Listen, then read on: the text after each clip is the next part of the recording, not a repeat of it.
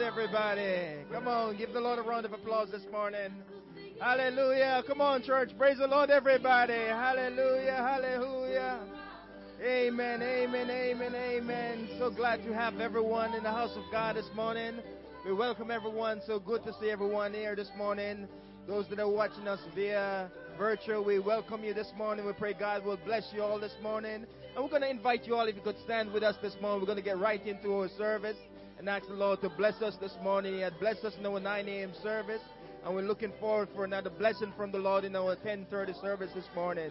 So we want you to stand with us. We're going to pray and ask the Lord's will to be done and that He will use us for His glory. Amen. Amen. Are you ready for a move of God this morning in the service? Amen. Hallelujah. Pray with me this morning. Father God, we come before your presence this morning, oh God. The earth is the Lord and the fullness thereof, the world and they that dwell therein. Oh God, I'm so glad that I'm a part of this great big family of God. I've been washed in the blood, sanctified by your spirit, oh God. I'm so glad, Lord God, I'm joined tears with you, Lord God. And Father God, as we gather in your presence this morning to worship you, to magnify your name and to lift up your name this morning, we ask you, Lord God, that you will move mightily. Oh God, move like never before in our service and that you will bless every aspect of our service this morning, that the anointing of God will flow upon us individually and collectively, Lord God. Help us, oh God, that as we worship you this morning, we'll worship you, Lord God, in spirit and in truth because you seek it such to worship you, Lord God, as we magnify your name and as we glorify your name, oh God. We acknowledge you this morning knowing that you are God and God alone. You are the King of kings. You are the Lord of all lords. You are the first and the last. You are the immutable God. You are the only wise God. You are the one that is and that is to come. The one that we adore, worship and praise. And this morning we ask you, oh God, that you will bless our service this morning, oh God. Touch every person this morning, oh God. Those that are watching, oh God, via, oh God, virtue this morning. I pray, Lord God, that you will touch them, oh God, on the internet where they are this morning. Those that are in the house of God, I pray, oh God, the anointing that you will touch them this morning. Those that are sick in their body, we ask you to heal them from the crown of their head to the sole of their feet, Lord God. Let your healing virtue move upon every mind, every heart, every soul. Oh God, I pray and ask you, Lord God, that you will help us to draw nigh unto thee. Help us to look to you from whence cometh our help, oh God. Lord God, we love you this morning. Oh God, we adore you. Oh much we adore you, Lord God. And praise you. Oh, we magnify your name. Oh, magnify the Lord with me and let us exalt his name together. For the Lord is good. His mercy is everlasting and his truth endureth to all generation. Oh, taste and see that the Lord is good. Blessed is the man that trusted in him. Oh God, have your way among us, oh God, this morning. Oh God, for we know this world is not our home, oh God. Help us to be ready that when the trumpet sound, oh God, we will be ready to make heaven our home. We will be ready to make it in the rapture, oh God. Oh God, for as you said in the scripture, you're going to prepare a place for us that where you are, we may be also. Oh God, we want to be where you are, oh God. We want to be in your presence, oh God. For in your presence there is fullness of joy, and at your right hand there are pleasures forevermore. Have your way among us this morning. Move upon us like never before. I pray anointing upon the man of God this morning. That is as he preached this morning, your anointing will be upon him, O God. Lord God, open our hearts and our minds, O God, and that we'll continue to submit ourselves to you, Lord. We give you all the glory and all the honor, Lord God. We worship you today because you're worthy to be praised. Have your way in the name of Jesus. Have your way in the name of Jesus. Come on, church. Let's worship the Lord this morning. Let's just give the Lord a round of applause this morning. Let's just magnify His name this morning because He's worthy to be praised in Jesus' name. In Jesus' name.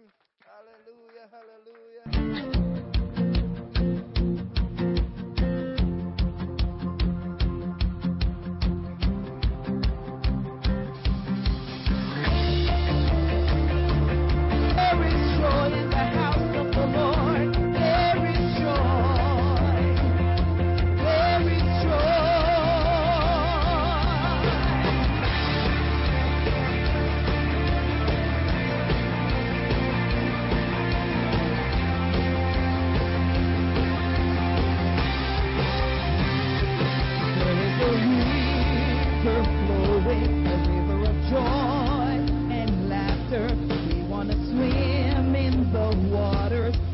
Joy and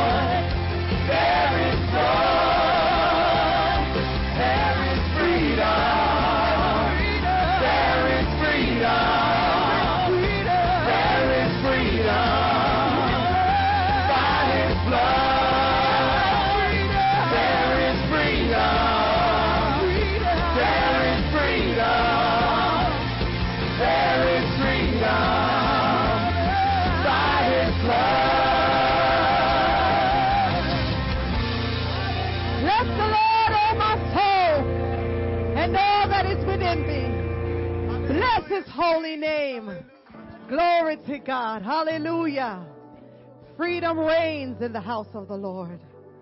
Hallelujah,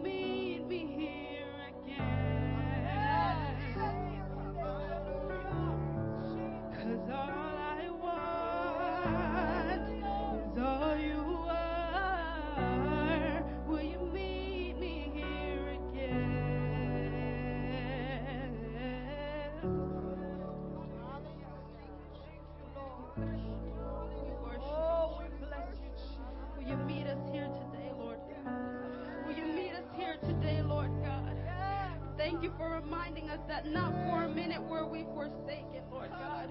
Not even in the midst of trouble were we forsaken. Not even in our roughest, in our toughest moments were we.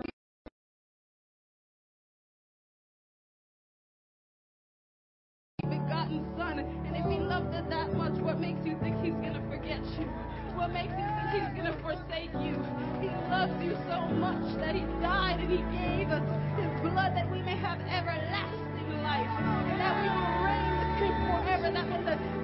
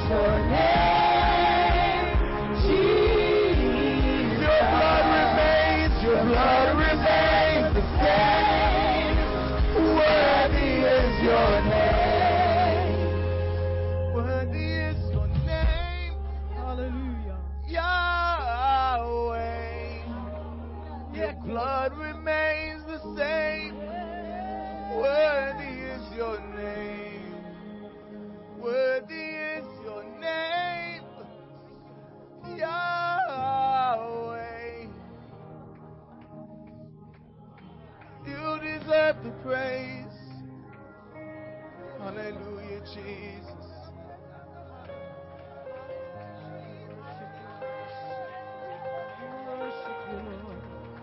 What a beautiful name it is. The name of Jesus. What a beautiful name it is. Nothing compares to this. What a beautiful name it is. The name of Jesus. Worthy is your name, Jesus. You deserve the praise.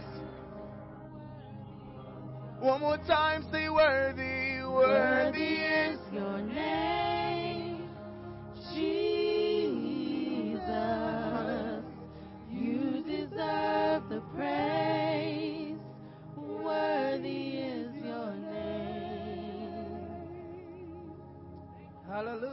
Hallelujah. Let's just lift our hands all over the sanctuary this morning. If we know oh, our God is worthy to be praised. Hallelujah. Let's just call him by his name, everybody. Jesus. Jesus. Oh, hallelujah. We love you, Jesus. Hallelujah. Oh, we love you, Jesus. Hallelujah. Don't stop worshiping this morning. He's worthy to be praised this morning. I don't know what you're going through, what's happening in your life, but we have a God that is able to do exceedingly abundantly above that which we ask or think this morning. And this is why we can say, Worthy is your name, Jesus. You deserve the praise. Worthy is your name. He's worthy this morning. Isn't he worthy this morning? Hallelujah, hallelujah. He's worthy to be praised this morning from the rising of the sun unto the going down of the saints. Our God is worthy to be praised. Hallelujah, hallelujah. We praise your name this morning. Hallelujah, hallelujah. Amen. There's a spirit of worship here this morning. And I know God is going to do something special in our service this morning, but we want to welcome everyone that is there in the house of God this morning. So good to see everyone in the house of God. Amen. So glad to have Pastor McFarland with us this morning. Amen. Amen. So glad to see Brother Sharp and his family. Welcome back. Amen. And everyone that is in the house of God this morning, we welcome you.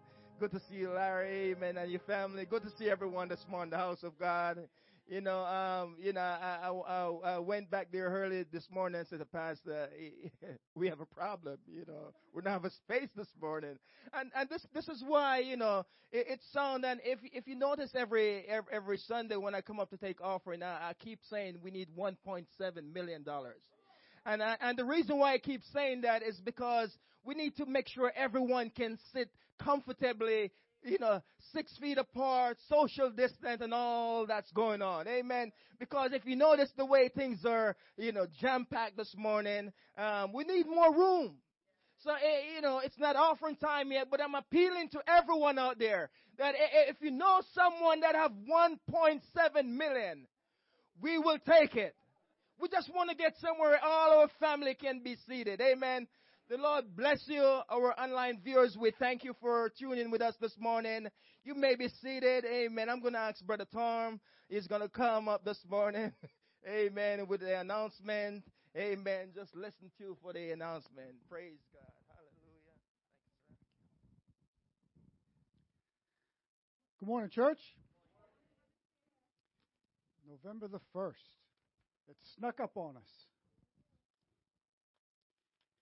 We got all kind of things going on. I said this morning at 9 o'clock, we're, we're more to a normaler than we uh, have been. And so we've had some things going on, a little bit of adjustment because of the amount of things that we have going on. Um, so here's some calendar items. This coming Saturday, uh, we have our monthly prayer breakfast. Uh, those of you that are involved in the leadership team, um, also part of the calendar strategy group, um, we are moving the meeting that we had scheduled to the 14th. It was supposed to be on the 7th. It's now going to be on the 14th. So we'll have our prayer breakfast, and then uh, we won't do our calendar. So on the 14th, that Monday, so that's two Saturdays from now, on that, uh, that Saturday, we'll have our calendar meeting in the morning. And if you remember, fellas, uh, we were supposed to have our, um, we were to host the North Central Jersey District Men's Ministry was supposed to be here. Um, clearly, uh, we need $1.7 million so we can have those kind of meetings. but Pastor McFarland has been gracious to uh, let us use his church, and he's going to be uh, hosting. The time changes. But, uh, men, I'm going to send out a text like I usually do. It'll be from 6 to 8 on that Saturday, the 14th, um, in the evening. not, not the morning. Thank you. That creates a really unique opportunity, ladies. So more about that later, but that creates this really unique opportunity for our corporate prayer on that Saturday. Discuss later. Um, next family Zoom meeting will be on uh, Tuesday the 17th. That's at 7 o'clock. If you have not given us your email, if you have not given us your text, uh, your, your cell phone number so we can text you, we really want to reach out to you, so send you the link so you can be involved. Um, it's grown. Every time we meet, we are, it's bigger. So we would like for it to get even bigger still. This is a new new announcement. Uh, we haven't announced this yet. The uh, uh, annually on Thanksgiving Day, we're not able to have Bible study because it's on a Thursday. So this year we're going to have a Thanksgiving service. On Tuesday evening, we will have a Thanksgiving service, like a Bible study, but it'll be a little bit uh, more special. You know, Pastor will make it right. Um, so same time, 7:30, uh, usual Bible study time, but on that Tuesday, uh, we will have um, Thanksgiving service. Final, final um, is uh, one more time to talk about um, the Christmas banquet. And I know it's a whole month or so away, but the fact is, is that November 1st snuck up on us, right? And so here we are talking about our, our Thanksgiving, our Christmas banquet, and it's at the Marriott. They're giving us this great big ballroom, all kind of space, great big tables. Um, we're going to have a great time. Um, this is one of Pastor's special events. And so uh, some things to remember. Um, adults $50, teens 35 juniors $10, and um, more to come about that. Have a great day. Praise the Lord, everybody. Amen. We have a lot going on this morning, as you can see. You know, last month it was our Pastor's Appreciation Month, and we um, honored this morning to be uh, here to praise and to worship God this morning. Amen. Um, Pastor, I'm going to put you on, spot, on the spot this morning, but we wanted to take a break this 10:30 service. Uh, I know you weren't expecting that. Amen. So, amen. So we we have a lot going on right after offer. We're going to have a, a another um, a video presentation. So I want you to stay tuned for that. And um, you know, just just be comfortable to worship the Lord. What we do is for Christ. It's only unto God. You know, we, we don't do this for men. But but you know, with all due respect, as we always have the phrase, you know, don't give praises to the man or the woman of God when they're dead and they can't hear what's going on. You know, you want to let them know how much you appreciate them, how much you thank them, you know, bef- while they're still alive and well. Let them know how much we love them. And Pastor, we want you to know how much we love and care about you. You are our leader, and we do thank you, Pastor. Amen. And this morning, you know, as I get right into our offering, you know, it's offering time. You know, to my left we have baskets in the front, and to the to the back we have basket. You can feel free. If you're paying electronically, it's to my uh, right, your left. Amen. Feel free, Sister Patrice. You can do, if you want to do whatever online transaction there, we'll take it. If you want to see Sister Patrice, you can see her, you know, but be a, a cheerful giver this morning. Give out of your heart. So if you're plan this morning to give $10 and the Lord wants you to give you $100 this morning, be a blessing into the house of God this morning. Because why? The Lord will bless you in return. Amen. So be a cheerful giver this morning. I want you to give unto the Lord as we receive this morning's offering. I'm going to invite you if you could stand with us one more time. We're going to pray and we're going to get right into our offering. Father God, we love you, Lord God. We thank you for what we're feeling in this hour, Lord God. We thank you for your presence, oh God, that is in this place this morning, oh God. We ask you as we're about to receive this morning's offering, we ask you, Lord God, that you will bless every giver, Lord God. Those who have to give, those who have not likewise, oh God. Make a way so they can be, oh God, a blessing in your kingdom, Lord God. We look to you. We thank you, Lord God, for all you're doing in this hour, Lord God. And as we worship you, Lord God, we ask you, Lord God, that you will bless every person, those who have to give, those who have not likewise. And if there is someone out there this morning, oh God, that have $1.7 million that they want to be a blessing into your house of God, we ask you, Lord God, that you'll touch their hearts and their minds this morning, oh God. We give you all the glory. We give you all the honor. We ask all these things in the mighty name of Jesus, we pray. And everybody said amen. Everybody said amen. Amen. Continue to worship the Lord this morning you're giving. Amen. Praise God. Hallelujah.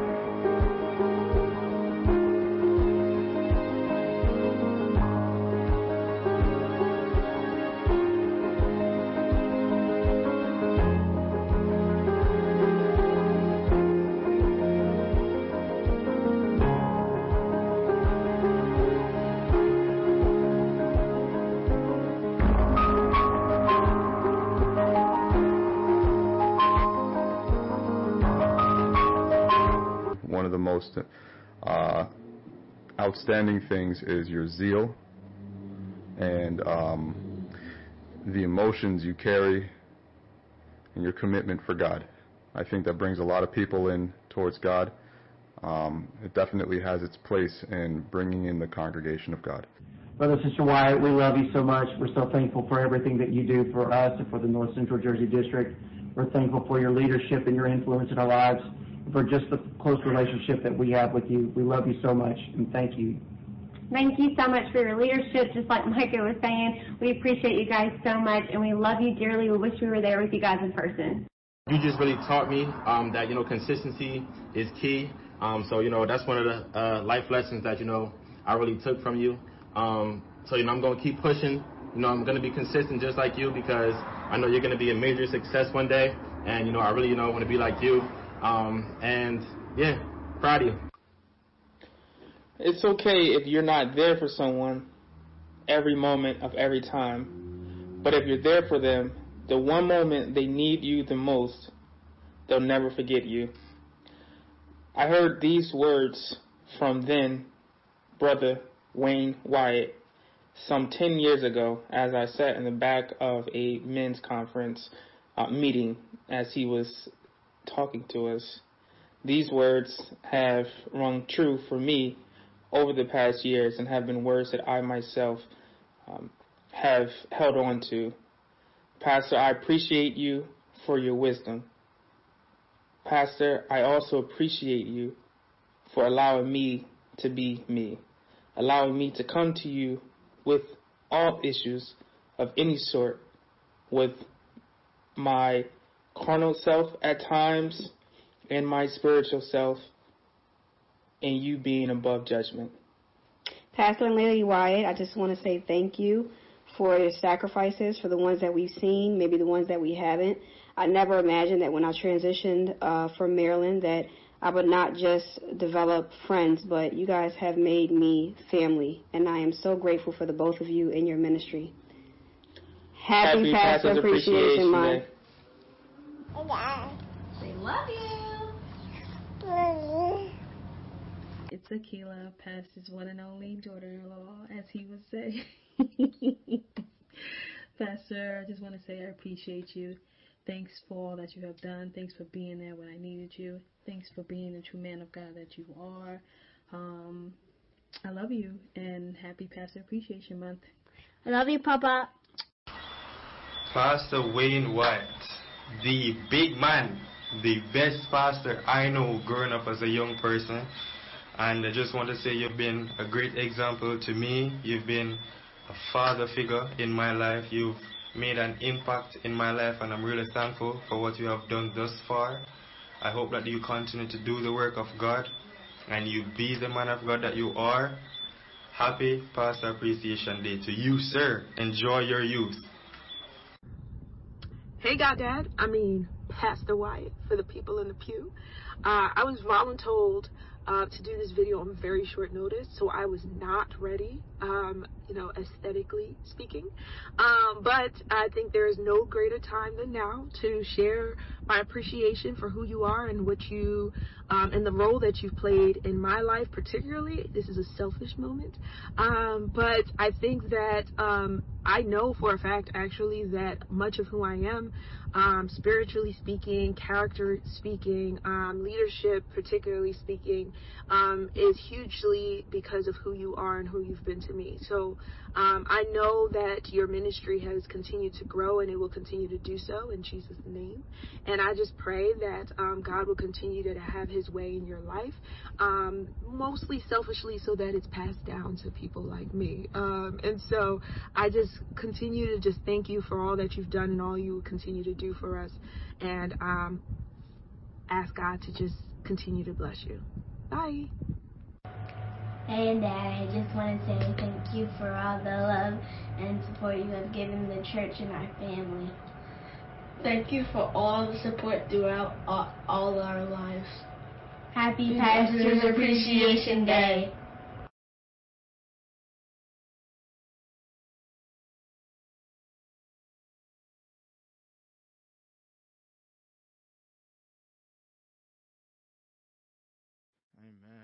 Praise the Lord, church. Praise the Lord, church. I don't think they heard me because my mask was on. Praise the Lord, church. Amen. Um, well, it's Pastor's Appreciation Day month, um, and first of all, I, I I got on a couple people this morning. I didn't get the memo. It was supposed to be blue. I wore blue last week. Um, so my wife kindly brought me something something so I could wear blue. Um, but uh, there's not much that I have to say, uh, but honestly can say that I respect our pastor uh, dearly. Um, you may, uh, you guys may often hear at times him referring to me as son. Uh, he's kind of adopted me as that. It's much easier to respect, follow, understand, and listen to a man that you can see and feel the authenticity from the jump. He's not working to try and convince anybody. Uh, it's either you like it or you don't. It's either you listen or you don't. It's your choice. Um, that's not going to stop him from doing what he's called to do. Pastor's a true servant. Uh, he leads by example. Uh, I appreciate the time spent, even giving my wife and I counsel. Uh, and little side note, we've actually been officially married uh, since May and Pastor's excitement at times had him slip up a couple of times. um, almost giving out the secret, but uh, even during counsel, while I've known Pastor much longer than my wife Shauna, Pastor has never let his relationship with me impact or reflect any advice, recommendations, or words that he gave to the both of us. Uh, Pastor, continue to do what God has called you to do and be who God has called you to be. There's big things getting ready to happen in your life and in this church because of your faithfulness. With love from Shauna and I.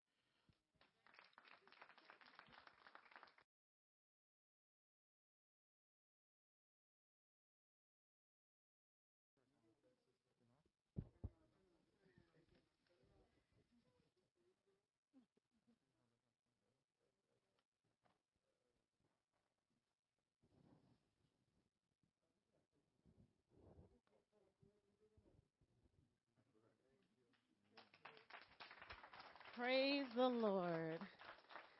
One more person, Pastor. One more person. So when we were thinking about what we wanted to do for um, Pastor Wyatt and First Lady Wyatt for the Pastors Appreciation Month, um, one thing we thought about this year is that we don't really take a lot of time out to appreciate our First Lady. I know it's hard being a pastor, but I know it's just as hard being a pastor's wife. So um, I met First Lady I'd say maybe 15 years ago. And I watched you be an amazing wife, an awesome woman of God, um, a great mom, many things that I watched you do. I didn't expect to get emotional. I've applied to my life and my marriage and my home now that I have kids. I see the way you prep and prepare things and just know that it doesn't go unnoticed. We see you, we appreciate you, and we love you. I've watched you six years ago transition into being a pastor's wife, and to being a first lady, and you did it with grace. You did it with honor. You did it with, with great elegance, and we just we just appreciate you. We thank you. Sometimes we want you to just back up a little bit. Sometimes, sometimes. But we appreciate all the advice. We appreciate all the ideas. We appreciate all the time and effort you put into making things take place within the church and the congregation. We appreciate you. So we wanted to give you your roses today while you are still here with us. We don't want to wait until it's too late. We love you and we appreciate you.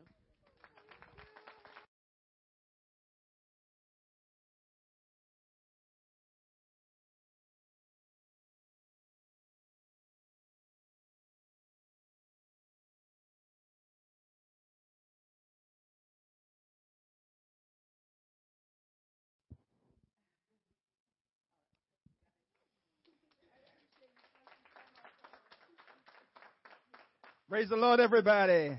Come on, let's, let's give a lot of round of applause this morning. Hallelujah. Amen. Amen. Amen. There, there, there's so much that I said and done, you know, uh, uh, you know, about of, uh, appreciation to the man of God and the woman of God, you know, you know, with our thoughtfulness.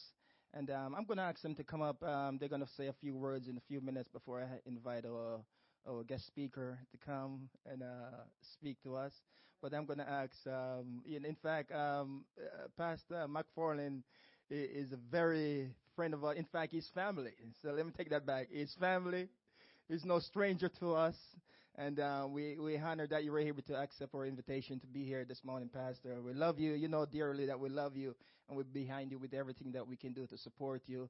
So we're going to ask our pastor and his wife, First Lady, if you can just come up and say a few words. First Lady, give you the hand to say something first, and then, of course, our pastor. Amen. Praise the Lord, everyone. I honestly want to thank you um, for the, the the words, the kind words, and the flowers. Um, I truly appreciate this church. I've it took me years to to, and I'm still growing into where I need to be in God. So I pray that you would just continue to pray with me and for me as I will do for you to know not just that I'm the first lady, but to know the place of the first lady in the church. Um, it is very difficult at times to take all the ideas and to put them together and get things done. But with your help, that I know that I can do it.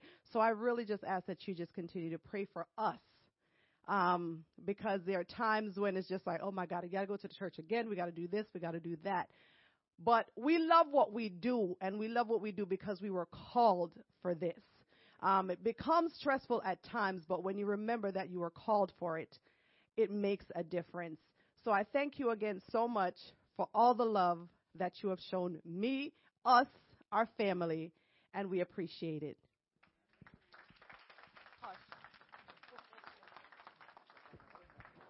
Oh, he got his own mic, right? I don't have much to say. Yeah, turn him on. I'm, I'm just elated, grateful, thankful to all of you. Um, it's just wonderful to be a part of this family.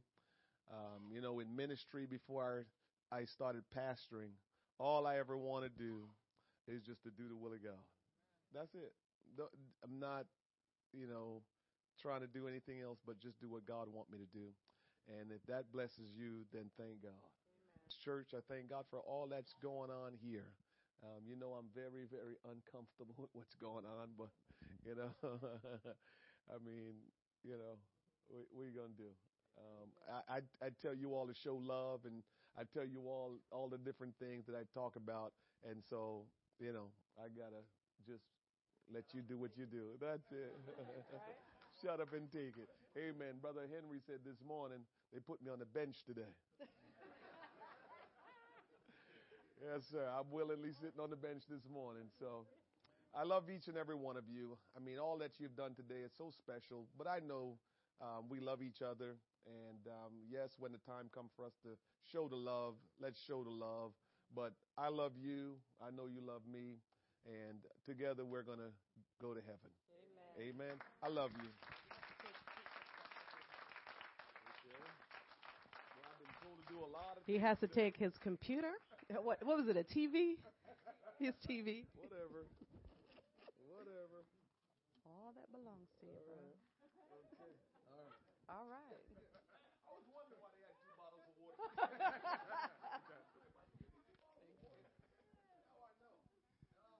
Praise God. At this time, we're going to invite you all, if you can stand with us. Amen. We come to a very uh, important part of our service this morning. Amen. And without any further ado, um, I'm going to invite the man of God, a friend of ours, family member, family. Amen. It's part of us. Uh, we're honored to have Pastor McFarlane with us this morning. Pastor McFarlane, we want you to come. We want you to take your liberty. And um, this is home. So if you want to preach for an hour, that's okay with us. Amen. God bless you. Praise the Lord. Is it okay if I take this off? The pastors get get really cool masks because their people love them. Isn't that cool? I got one of these handmade masks. You can be seated for a moment. I, I get I before I say anything about the Word of God, I got to give my two cents in here. Um, that basket, by the way, is from the family church, and uh, we uh, we mentioned that in our um, see your wife was behind your back reaching out to me, and you know in other circumstances people might think that's strange, where the pastor's wife is talking to another pastor, and uh, but not when you're family. Not when you're family. And uh and uh it's uh so she asked me and i i as soon as she of course i was not going to say no but immediately i felt the uncomfortableness that i know you're going to feel when today came because i've been there. And it's when when the people love you and they start yeah I my that was a smart decision. I wish they'd have done that when they surprised me one time, and I preached and everything, and then they had a whole pre- presentation afterward, and I felt so bad because the pe- keeping the service so much longer and the people so much longer. You think about that when you're the pastor. You like people got work tomorrow, they got uh, all this stuff, and I told them don't do that again if you're going to do something, let me know, and I'll I'll go to the bench. So we, we you know, I I felt so terrible about that because I preached my guts out like I do, and then and then there's this whole program where everybody just keeps talking about me, and it's like ah yeah yeah, let's talk about something else. I understand, brother. I understand. It's so crazy. Uh, I I think about how amazing God is. Pastor Wyatt and I have nothing in common. We don't come from the same neighborhood. We don't come from the same part of the country. The only two things we have in common are we love Jesus with everything we got.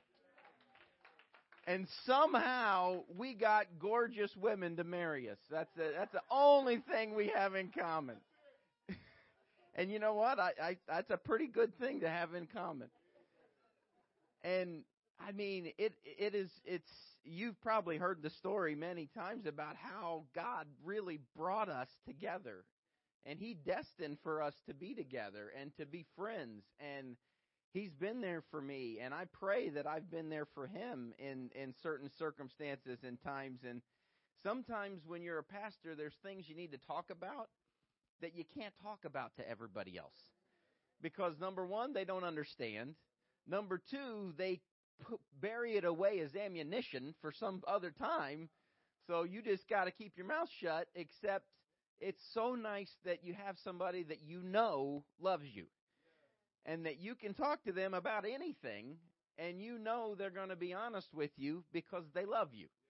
And I have that relationship with your, excuse me, with your pastor, and I love him. The family church, I, I, I always tell us, and they even talk about it even without me saying it at the family church. The last two years, the family church has just experienced amazing revival, and uh, it's a beautiful, awesome experience. Uh, a couple weeks ago, Connor, my son, got baptized. It was so, and I'm just making myself at home. I want to tell you a cool story. He does not like to put his face in the water. He is terrified. He does not want to do that, but we had a new family that was visiting, and I was preaching on the name of Jesus, and we're praying with them at the altar after service. And the young girl uh, never been baptized. I was talking to her and explaining her what baptism was. I wasn't even thinking that Connor is right over here on the side listening to everything I have to say. And after she, I said, "You need to talk to your dad." I was talking to her dad, and they, I said, "We'll we'll we'll meet this this week, and we'll talk further." And after I was done, Connor comes up to me on his own, and he goes, "Dad, I think I kind of want to get baptized." And I was like, "Okay, praise God, hallelujah." Then um, let's uh what what do you, what do you, why do you want to get baptized? And he goes well i know the bible says i need to be baptized and it takes my sins away. And i'm like you're base that's that's about all you need to know to be baptized that jesus is god and he told us to get baptized and it'll take your sins away. That's you don't need to know the doctrinal theology of baptism. You just need to know that. So but i was still excited and so i spent two days praying about it to make sure he was ready and he wasn't just saying stuff about hype or anything because we believe in this church that you don't baptize your children children kicking and screaming. They get baptized because they have decided they want to be a child of God. And so I prayed, I felt at peace with it, and so um, we decided after our service we were going to baptize them. There's a family in our, our church that God has blessed them with a, a beautiful home right by the church and uh, that they are where we do our baptisms anyway in their hot tub. So I said, well, let's just do it after church. So I preached a shortened sermon, which is really hard for a preacher to do, but when you got stuff going on, you do it. And uh, we all gathered up in the cars, drove around the block over to their house, and he is excited. He woke up in the morning. I'm getting baptized today. He's pumped up. I go with him. We get changed, and he goes, Dad, I don't just want to get it over with. I want to do it. And I was like, that's right, let's do it. And as soon as we get out there and he saw the water, he started crying. And he's like, I, I don't want And I, I was like, well, we're not. And I told everybody, you know, that's like, you know, how do you handle this? This is a new situation. And I said, well, listen up, everybody. We're going to talk to Connor, and if he doesn't want to get baptized, he's not getting baptized tonight. So, uh, and uh, they just all start singing songs and praying, and I I was in there talking with him and and he was nervous and Sharon my wife was talking with him and and I said, "Well, do you want mama to baptize you cuz you know, boys and their mamas that's uh it, when everybody every mama have a boy in the house, raise your hand. If uh, if you're a mama and you got a boy in the house, your husband has to learn that mama's got a boyfriend that the, the their sons are their boyfriends. So I said, "You want Mama to baptize you?" And he goes, "Yeah." And and Sharon looked at me like I had five heads. She's like, "Oh dear God, I, can't." She she was not excited about that object uh, idea, and I said, "It don't matter who baptized you; it matters who you getting baptized in Jesus' name." And so I was, if he wanted to, I, I had no problem stepping back, and and she was still not comfortable. She brings him, and he he gets in the water, and he's still nervous. And then uh, my my father-in-law and mother-in-law were there, and uh, somebody got to talking, and somebody mentioned, "You want Granddad to baptize you?" And he goes, "Yeah, I want Granddad to baptize me." So I asked Pastor Carter, and uh, he came over and he baptized him, and it was a thrill and a joy for him. And he came out of the water, and I have a picture. I'm holding him up, and all the tears and trepidation. He's got his hand raised in the air. He even on his own, he gave his testimony to the whole church. He wasn't scared. But I, I the cool part about that, and this is what the family of God does. About a month ago, we baptized a family, and they are in love with Jesus, and they are following God and excited to be members of the family church and everything that's going on. When Connor was inside and he was he was nervous and struggling, that new convert, she walked in on her own. Nobody told her. She walked in on her own and she just began to talk to Connor. And she began to set him at ease. She said, I was really nervous when I got baptized.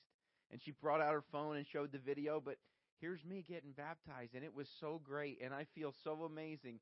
And you could literally feel his spirit release that anxiety and that fear. How many knows God has not given us the spirit of fear? And a brand new child of God was able to minister to my son, and I'm the pastor. But he was more ready to listen to what she had to say. Now, this is not my message, but I'm ready to preach like a little two sentence sermon that you need to hear. You have a ministry. There are words that God has called you to speak. There are actions and lives God has called you to do and be that only you can do. And that's why we are the family of God. And we all work together to do what God has called us to do. So God is doing great things in the family church, and uh, we are a daughter work, or were a daughter work out of the Staten Island church. But we started around the same time as you guys, and we always just call ourselves sister churches. That uh, we're all just one big family, and it was hard. But I did mention to everyone there was that they wanted to show up today, and I was like, "You can't, you can't come." Uh, I, I showed them the, the the they probably watching on the on the on the uh, streaming, but I said you can't go. They don't have the space, and I, I said I'm not even bringing my family for the space reasons. But uh, they wanted to be here and celebrate your pastor. We love your pastor, and uh, some folks have a really good pastor, and some folks have the best, and you guys have the best. Amen. Praise God. Now you can stand up because I'm going to read a little bit of the Word of God and I'm going to preach as quick as I can to deliver the Word of God. Um, Daniel chapter 2. This is not my wheelhouse. But uh, I, I preached this a couple weeks ago at our church, and I don't often like to. I'm not one of those guys that have my messages that I keep in the in the package, and whenever I need to go somewhere, oh, this one's a good one. I'm going to pull this one out and deliver this, because I can't ever do anything the same way twice anyway. So it might be good one time and really bad the next. So I've learned I have to rely on Jesus. But God has directed this message, and I have no idea what it has to do with pastor's appreciation. I think it just has to do with the church. And I'm going to do what God's called me to do. And Daniel chapter 2, verse 1 through 6 says, now, in the second year, I'm reading from the New King James. Are you guys in King James? I can change that real quick. The fanciness of uh, of of our our toys. In the second year of the reign of Nebuchadnezzar, Nebuchadnezzar dreamed dreams, wherewith he sp- his spirit was troubled, and his sleep brake from him. Then the king commanded to call the magicians and the astrologers and the sorcerers and the Chaldeans for to show the king his dreams. So they came and stood before the king. And the king said unto them, I have dreamed a dream, and my spirit was troubled to know the dream. Then spake the Chaldeans, I got to get my Chaldean voice, to the king in Syriac, O king, live forever. Tell thy servants the dream, and we will show the interpretation. That's the that's how Chaldean sounded. You guys never knew that until today. Then the king that's not I'm being funny. Do, do not think I'm trying to be arrogant. That's totally a joke. Then where am I at? Verse 4? 5 The king answered and said to the Chaldeans, "The thing is gone from me. If you will know if you will not make known unto me the dream with the interpretation thereof, you shall be cut in pieces, and your house shall be made a dunghill. But if you show the dream and the interpretation thereof, you shall receive of me gifts and rewards and great honor. Therefore, show me the dream and the interpretation thereof. That's an easy task, huh? I forgot what I dreamed, but you guys are the smart ones. You're going to tell me what I dreamed and then tell me what it means, and you're going to be rewarded greatly. If you don't, I'm going to kill you and your family and everybody you knew and looked at sideways. Gee, that's a great thing. I'm going to leave it right there for a moment. Nobody has probably ever stopped there to pray before they preach because that's like a real downer, but that's what I'm going to do. Place your Bibles down, lift your hands in the air one more time. We're going to ask God to have his way today. Amen. Heavenly Father, Lord Jesus Christ, we thank you for your word. We thank you for this great celebration of the man and woman of God in this house. I pray, God, that your word would come forth without fear or favor. I pray, God, that you would speak to your people. If anything I say be not in agreement with your word. Let it be forgotten from every ear. But God, send forth your truth. In the name of Jesus and the authority that you've given your church, I release the spirit of truth into this place. I release the fear of the Lord into this house.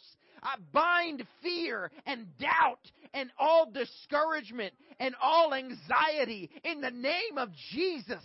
And God, I release your peace. Let it be in Jesus' name. Praise God, praise God, praise God. You may be seated. So obviously, after this goofy king comes to him and says, Tell me what I forgot I dreamed or you're dead, they say, Nobody can tell you what that is except the gods, and they don't talk to humans. So how do you expect us to tell you what's going on? That's crazy. What you ask is too hard. And he said, I know how you feel. Start killing them. So they literally were dying. Guess who happened to be members of this group that was dying? A guy named Daniel and a guy named Shadrach, Meshach, and Abednego. These were all the good, smart people that the Babylonian king took from the king of the, the, the kingdom of Judah. Because he said, I want to use your intelligence and wisdom in my kingdom. And so they come to they come to Daniel and, and, and they say, All right, tell us what the the thing is, or we're going to hack you to pieces. He goes, Can I get a moment to speak to the king? And he said, All right, yeah, because Daniel had favor with them. So Daniel goes and talks to the king and he says, Can before you wipe me out, can you give me a little time to sleep on it and think about it? And so the king says, Oh, I got plenty of other guys I can kill while they're waiting to you. You can go to the end of the line. This is the Matt McFarland translation, by the way. But you can read it. It's all in Daniel chapter 2. And he, he's going on and going on, and he's, he's, he, he, I'll just read it in verse 17. Then Daniel went to his house, and he made the thing known to Hananiah, Mishael, and Azariah, his companions. That's Shadrach, Meshach, and Abednego. Shadrach, Meshach, and Abednego is the Babylonian names, but their Hebrew names were Hananiah, Azariah, and Mishael. And Daniel's, well, his Babylonian name was like Belteshazzar or something like that, or I can't even remember. It doesn't really matter. And uh, verse 18. See, well, before I get to verse 18, when you got a problem, and you got a serious problem, and this is a serious problem, in America, we got some serious problems. On planet Earth, we got some serious problems. It is so good to have some friends that love you, that know how to touch the throne. They know how to realize there is wisdom from above that we have access to. And sometimes when you're so fearful and you're so caught up in the things going on around you that you can get real tunnel vision and you can't see anything else but your problem and you are magnifying your problem, and that is all you are seeing. Everybody, you ever use a telescope? And, you, and it's so cool where you, you focus it in and you see something that is miles away, and you see it like it's right there. But part of being able to see that is you can't see anything else going on around you. You got to get into that one little focus spot and focus on that so you can see it clearly. Now, the Bible says they didn't have the, the technology of telescopes or magnifying glasses back when it was written, but the concept remains the same. The Bible says over and over again, magnify the Lord with me. Some of y'all got your telescopes in the wrong direction. You're looking at the neighbors instead of looking at God and you're seeing nonsense and trouble and trial and politics and race and this and that instead of what you're supposed to be magnifying. And here, here they are, you're magnifying, and that's what the advantage is. Sometimes you're a good person, you love God, you go to church, you pay your tithes, you love Jesus. But your problem is so big you can't help yourself. You got issues that are so real and powerful that you can't see anything else but the issue. That's why you got to have somebody in your life to say, I need to go to my friends. They got to help me get things right. They got to help me bring the right thing back into focus. I need to help. That's why we have prayer meeting, church.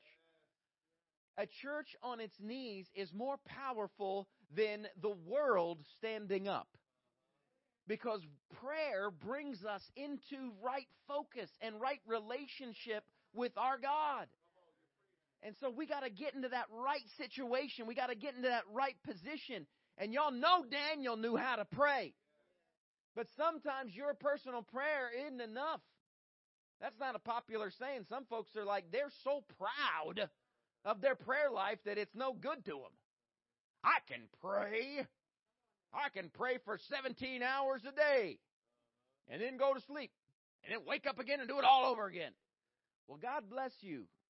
Old Jewish proverb says the prayer of a righteous man is short. Think about that. If you got faith and you believe what God has said, you don't have to repeat it for 17 hours. I'm not coming against anybody that has a long type of prayer. You your own prayer life is great between you and God and your pastor. That's all wonderful. But don't let your don't become pharisaical. Don't become like my walk with God is so blah blah blah blah blah. You ruin your walk with God with your walk with God. You got to get into focus in the right things. And the church is necessary. Even when Daniel wasn't in the church, he knew he needed the fellowship of his brothers to get him through this difficult situation.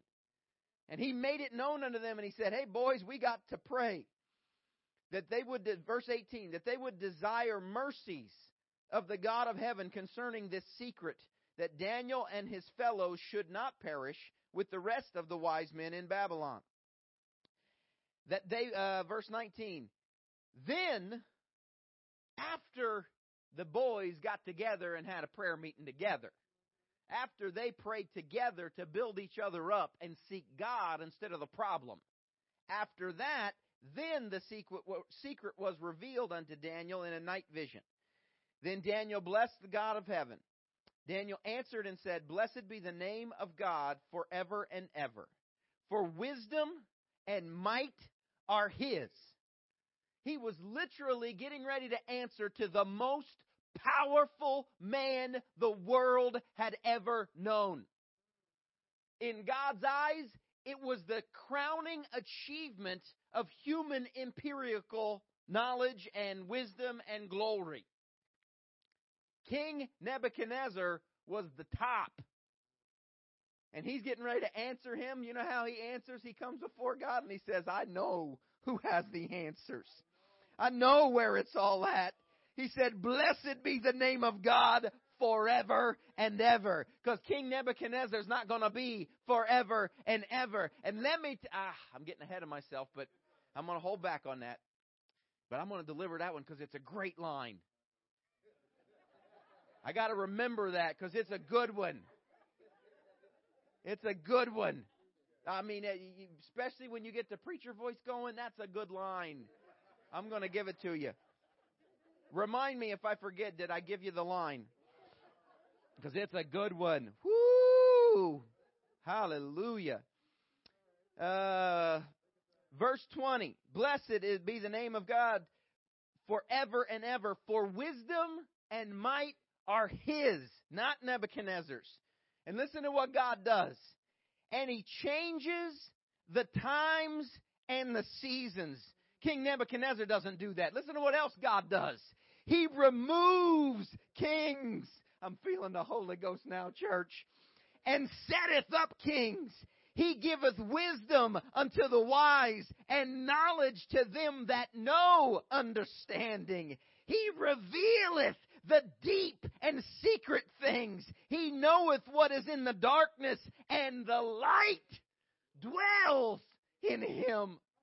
Church, our God is not surprised. He's not nervous. He's not upset about the problems that are coming against you. He's not set, upset about that this guy's going to wipe everybody out. And David says, or uh, Daniel says, I need to reach God. I need to go to has the one who answers. I serve a God that answers. You serve a God that answers. He's not dead. He's not an individual like block that's up on a shelf, but He is the God that answers. And too many of us, we are so caught up in this election that's about to take place. And we got all our hopes in Donald Trump and all our hopes in Joe Biden and all our hopes in this president or that president or this politician or that politician. Instead, that was the line, by the way. It ain't Donald Trump and it ain't Joe Biden. It's God. It's Jesus Christ.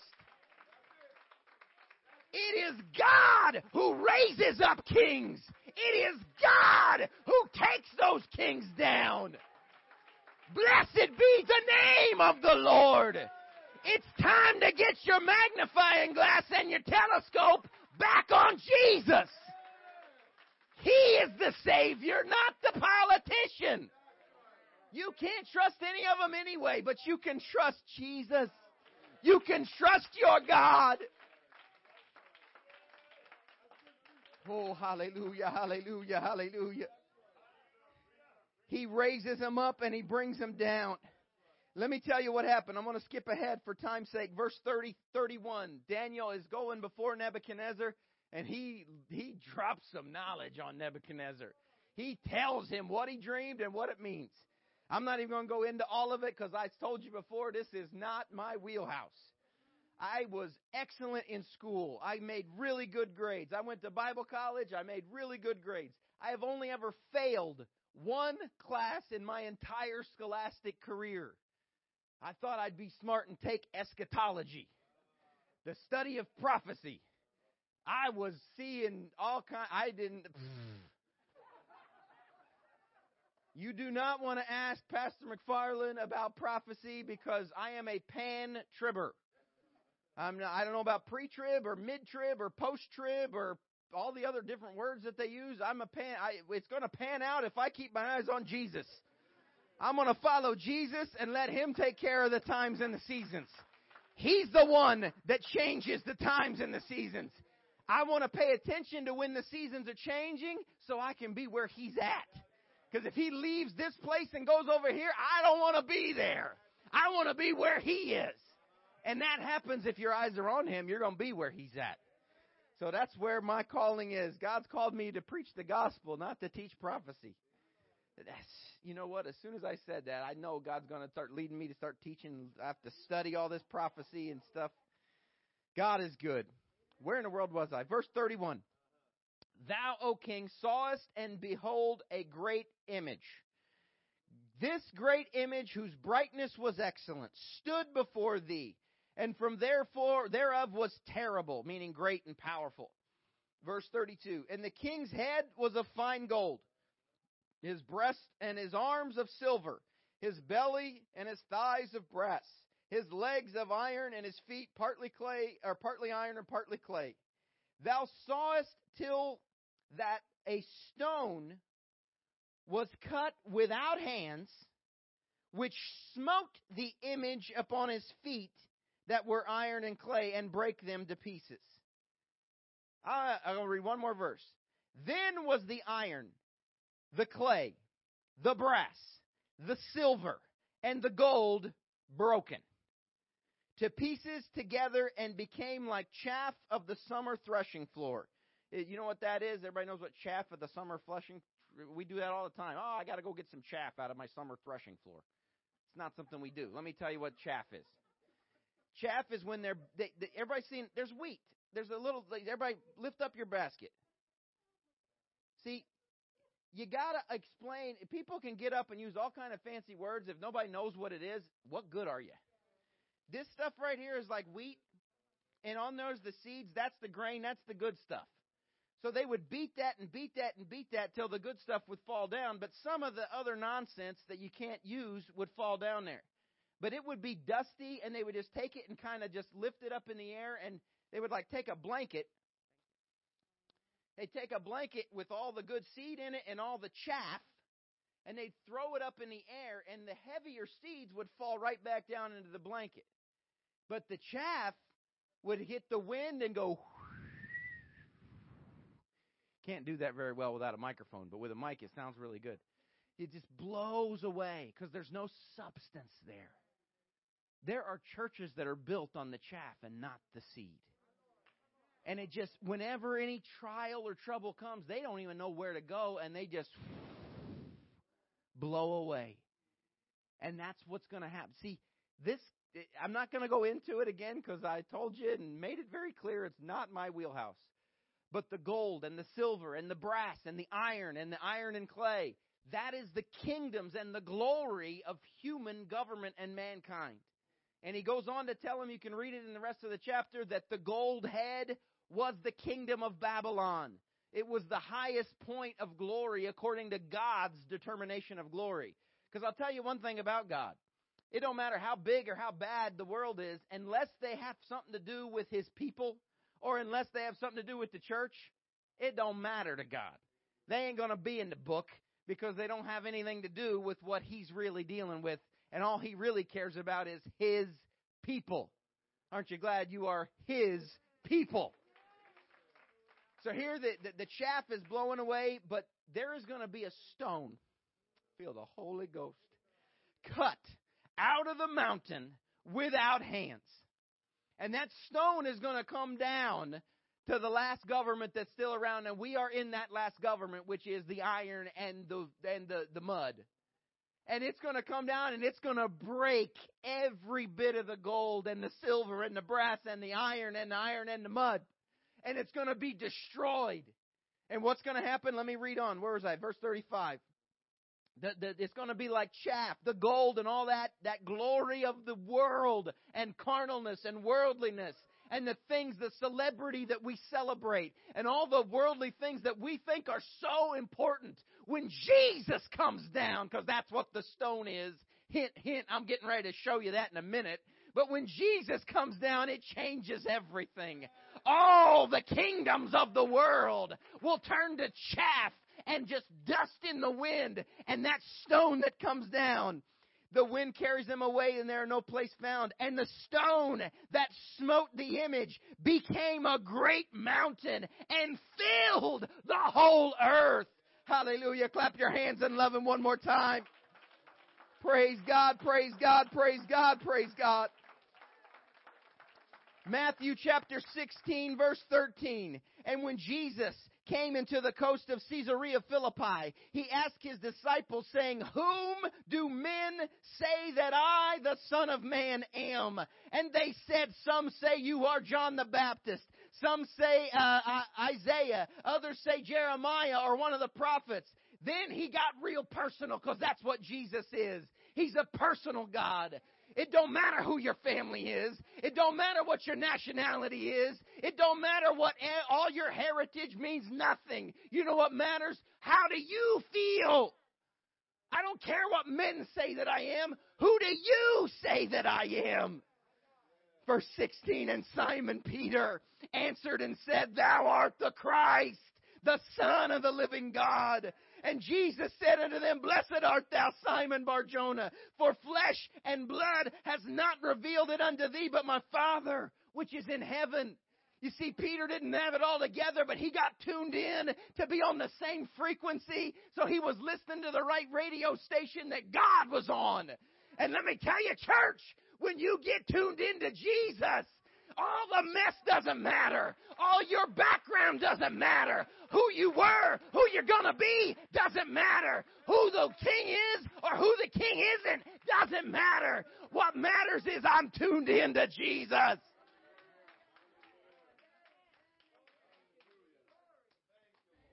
And he said, I say unto thee, you're not Simon anymore.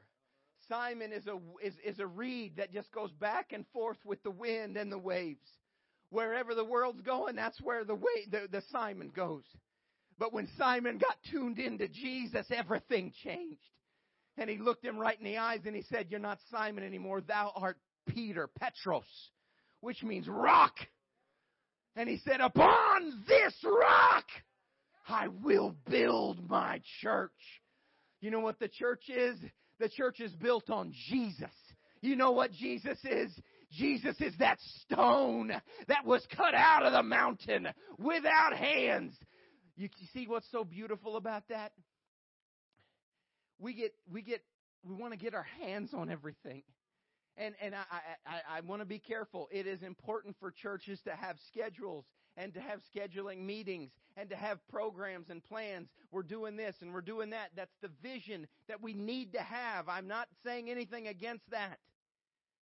But sometimes you gotta get your hands off of it because we are not a group of schedule meetings. We are a group called the Church Triumphant, the Church of the Living God. And we get together every Sunday. We get together every opportunity we get, not for the schedule meeting, but to hear from God Almighty. And we gotta let the stone that was cut out of the mountain without hands. There's a lot of stones that are trying to be built uh, cornerstones. They're trying to have things built upon them. And they work carefully. Brilliant men. There are rich, brilliant individuals, men and women, in our world that get together and uh, they uh, the, the media and like uh, television and movies they they what are they called? the Illuminati type nonsense but th- but there there's legitimately really really powerful individuals that they get together and they are trying to cut a stone that they can build a world in their image and in the idea and the plan that they want to have established. But they don't understand because they've been trying to do it for thousands of years. But the church keeps marching on. And the church doesn't die. They burn them at the stake. They feed them to lions. They rebuke them. They put nonsense in their head. They try to do all kinds of stuff. But the church of the living God still stands. Because we're built on a stone that was cut without hands. And sometimes, church, you need to get your hands off of it and let God be God in your life. Sometimes you're in a situation like Daniel that says, answer the right answer or you're dead. And you don't have a clue how to get the answer. And you don't have anybody you can turn to to get the answer. It's time to get your hands off and say, God, it's time for you to show up right now and be God. And God is a God that answers. You're Peter, and upon this rock I will build my church, and the gates of hell will not prevail against it. I may have talked to you about this before, but everybody recognize the gates of hell are a defensive thing. A gate is keeping people out. But the church is going into hell itself. And we're ripping those gates open because the even if we find our abode in hell, Jesus is still Jesus. And he's still what we're built upon. And we can literally go into the gates of hell.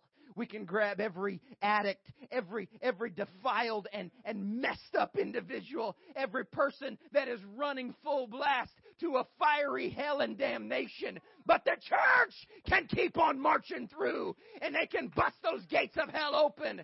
What do we sing there? There is power in the name of Jesus to break every chain. This Peter that he spoke, this, this anointing, this rock that he was talking about wasn't just Peter as an individual.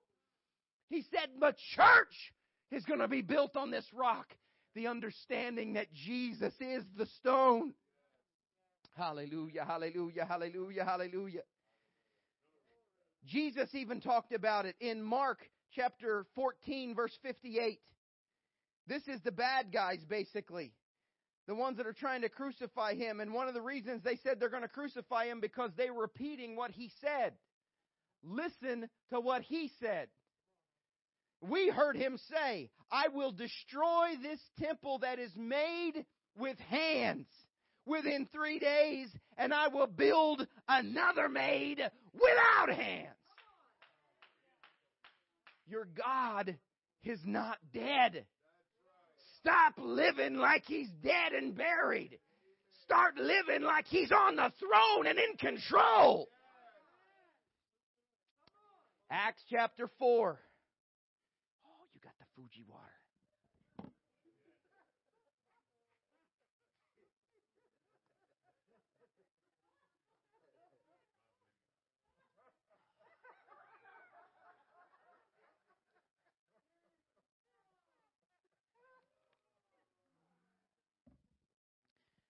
Praise God. Hallelujah.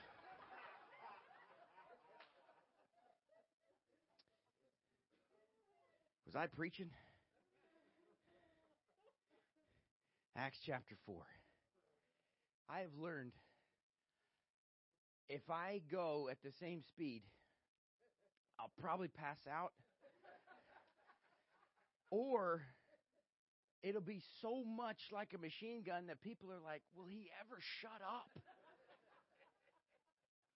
So God has helped me to put in commercial breaks so you can hear what he wants to say. Amen? Thank God for commercial breaks. Some preachers need to learn to have some commercial breaks. Sorry, that's completely. Uh, I'll stop that. Acts chapter 4, back to the word. I'm having way too much comfort zone up here. Verse 7 And when they had set them in the midst, they asked, By what power or by what name have you done this? Then Petros, then Rock, then Peter, filled with the Holy Ghost. You know what that tells us? That tells us that Peter had his hands off of what he was getting ready to drop. That tells us that Peter was in tune to the right frequency and that Peter was moving and delivering the words of that God, Jesus, that humanity has no power over. And they can put all the governments they want, but when he comes crashing down, they turn to dust. Peter, filled with the Holy Ghost, said unto them, Ye rulers of the people and elders of Israel. These were the authority. This was the human government that he was dealing with at that time. If we this day be examined of the good deed done to the impotent man, by what means he is made whole, be it known unto you all. This is how I know it's the Holy Ghost. Because there wasn't a fear in this man when he was speaking. Because he was under the anointing. And, church, I know some of you have been under the anointing before. Let me tell you, it's addicting. You'll live, you'll, spend your life to get back to that place. You'll do everything you can to get back to the anointing. You know why? Because it's what you were made for. You are fearfully and wonderfully made for a purpose so that you can do and be what He has called you to do. And until you're walking in the anointing, until you're flowing and you're tuned in to the right frequency. And when the God of the universe and beyond speaks to you as an individual, boy, it does something to you. You don't care who's in front of you or not. You get to recognize I'm speaking with my God who's on the throne, not my God who's in the tomb. Let me remind you someday the tomb is empty. He ain't there anymore. He's on the throne of all power and all glory and all authority. And the best the world can come against you with is dust. And Peter gets up and he says, Be it known unto you all. But he doesn't stop there. He says, Be it known unto you all and to all the people of Israel.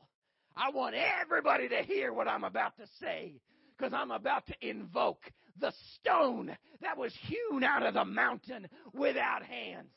Where it's going to stand and what it's what it's about and what it's for, what its purpose is. Be it known unto you all that, that uh, where am I at? Verse 10 that by the name of Jesus Christ of Nazareth, whom you crucified, whom God raised from the dead, by him does this man stand before you whole. this is the stone that was set of not of you builders. You know what he's saying? You were the builders. You're the Jews. You're supposed to be building on this stone.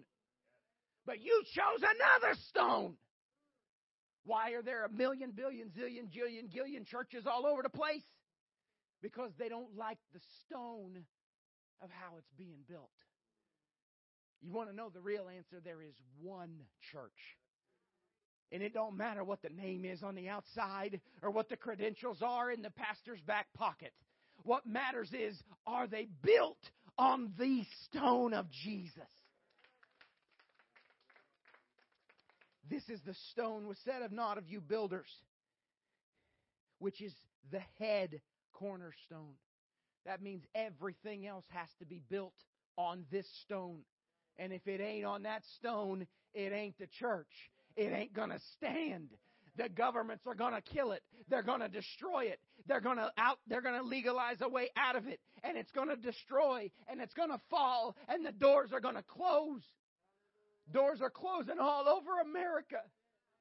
But the church of the living God needs some money because they're outgrowing the place where God put them. Because the chief cornerstone is where it's all built. The enemy, now when they heard this, they when they saw the boldness of Peter and John and perceived that they were unlearned and ignorant men, they marveled and they took knowledge of them that they had been with Jesus. Stand with me. The cornerstone always is from Jesus. And when you get out in the dark and you get out in the woods and you get out into the news and the talk radio and your friends and your family and the school system and this and the government and all that, you can get lost in the weeds and you're wondering, where in the world am I even at? Am I in the right place where God wants me to be? Do I need this? What's going on? It's time to get your measuring stick back and line it back up. And if it lines back to the cornerstone of Jesus Christ, you keep on marching, church, because you've got hope. You've got a hope. And the world's going crazy, and it's difficult, and stress is everywhere. You line back up, and if you're lined up on the cornerstone of Jesus Christ, you have peace that passes understanding. And when every enemy is coming at you with everything it's got, and they're trying to stop you. They're trying to bring you down. They're trying to fill your mind with hate and nonsense. Line back up. And if you're lined up with Jesus, remember whatever the enemy is, we've got victory.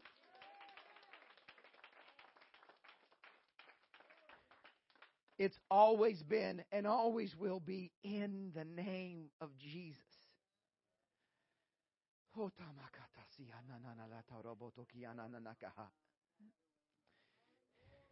I have no idea what's been going on, what the messages are that Pastor's been preaching. I would love to tune into the stream every chance. But he knows he probably he don't watch my stream either.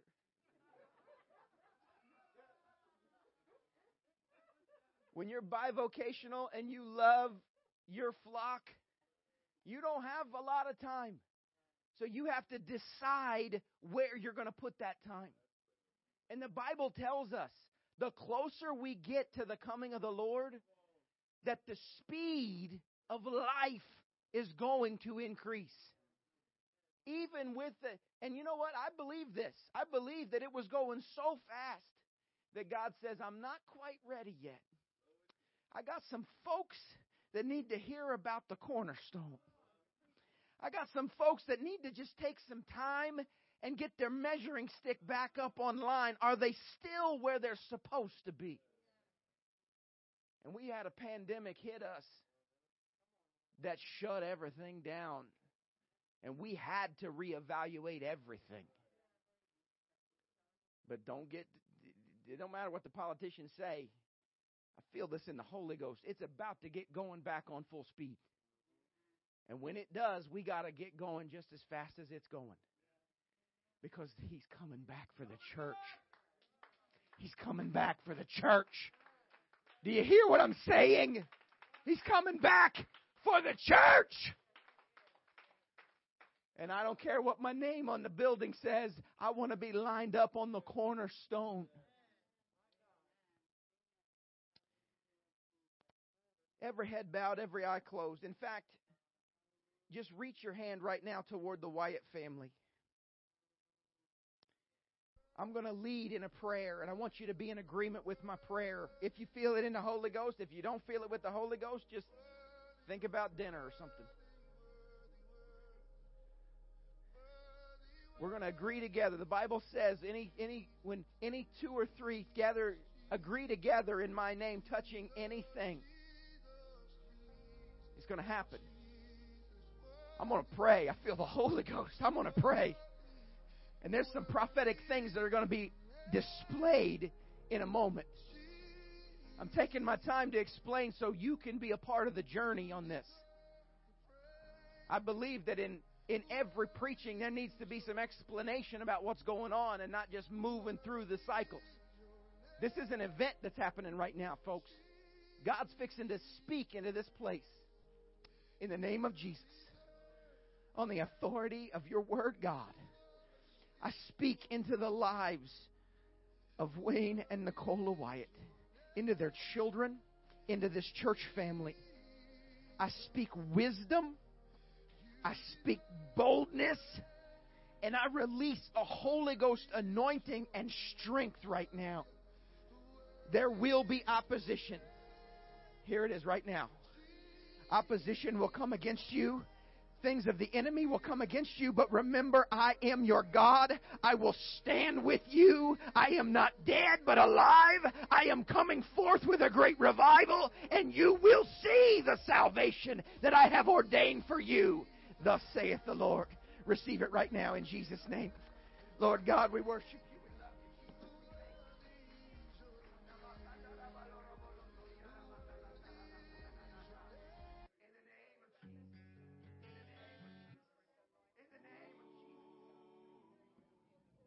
Come on, somebody reach out to God for yourself right now. The pastor's already received the word. It's time to open your heart up right now. God, speak to me. God, change me. Let all the chaff and the dust float away. I want the real deal. Line me up again one more time. Am I lined up with the throne of cross? Am I still built on Jesus and everything that He has? Because if you ask Him, I'm here to tell you, your God will answer. He will answer. Thank you, Jesus. Thank you, Jesus. Thank you, Jesus. Thank you, Jesus.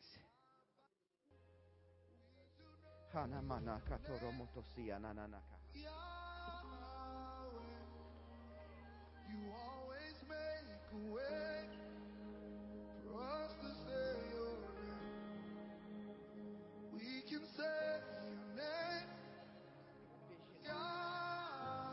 speak vision, God. I speak vision into your shepherd. I speak vision into your flock. In the name of Jesus, we unite together as the church of the living God. Oh, Jesus. Oh, Jesus. I'm going to say one more thing and then I'm going to shut up. Too many times, church, listen to me. Stop praying. God wants you to listen to me right now for a second. This is not normal. I don't normally do this. I, I never want to stop somebody that's praying unless this is directed by God. As you grow in God, it's beautiful, it's amazing, but it will expose some things in your life that are not lined up on the cornerstone. And I'm here to give you some beautiful wisdom. Stop dealing with the symptoms of sin. Get the cure. You know why you're still defeated and you're walking with God? Why you're still struggling and you're walking with God? Is because you keep trying to take medicine to deal with your symptoms instead of getting rid of the sin. You can have sin in your heart and come to church and feel good and repent and feel great about everything God's doing. But your repentance is in crocodile tears and in, in just name only. Because you're dealing with symptoms instead of getting the cure. That's why you got marital problems. That's why you're struggling with addiction. That's why you're struggling with interpersonal relationships. That's why your heart is filled with hate. It's because you're just dealing with symptoms instead of getting a cure. You've got access to the cross. You've got access to the rock. Get it. Get it. Get it, and you'll see a change like you've never seen before. Get it, church. Get rid of sin. And you know what? I've been serving God a long time. I'm 42 years old, going to be 43 this month. God called me to preach when I was 16 years old. I've been preaching longer than I haven't been in my life. And you know what I've learned? When you give up and let God be God, it's amazing. It's amazing. God's awesome. I thank you for listening to me ramble and speak my nonsense that not everybody honestly can receive. God bless you. We love you. I'm excited about everything going on. I don't know who I give it to. To the pastor, Brother Scarlett? Go ahead. I'm done. I think it's time to close. In fact, I'm just going to take the liberty. I'm going to pray a dismissal prayer. I'm not going to put him on the spot because he might come up here and think, well, I guess maybe I'm supposed to have an altar call or something, and that's not what it is. It's it, we're done. We heard from God. Amen. In the name of Jesus, I thank you for your word. I thank you for this precious, amazing group that I've that I've been able to have the privilege to speak to. I pray your blessing be upon them. You will continue to lead them and guide them. Give them courage to be the church, to surrender to your lordship and be everything you've called them to be. In Jesus' name. We love you.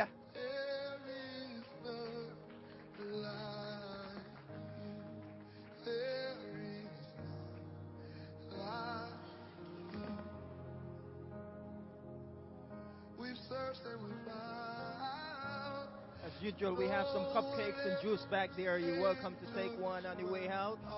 God bless you.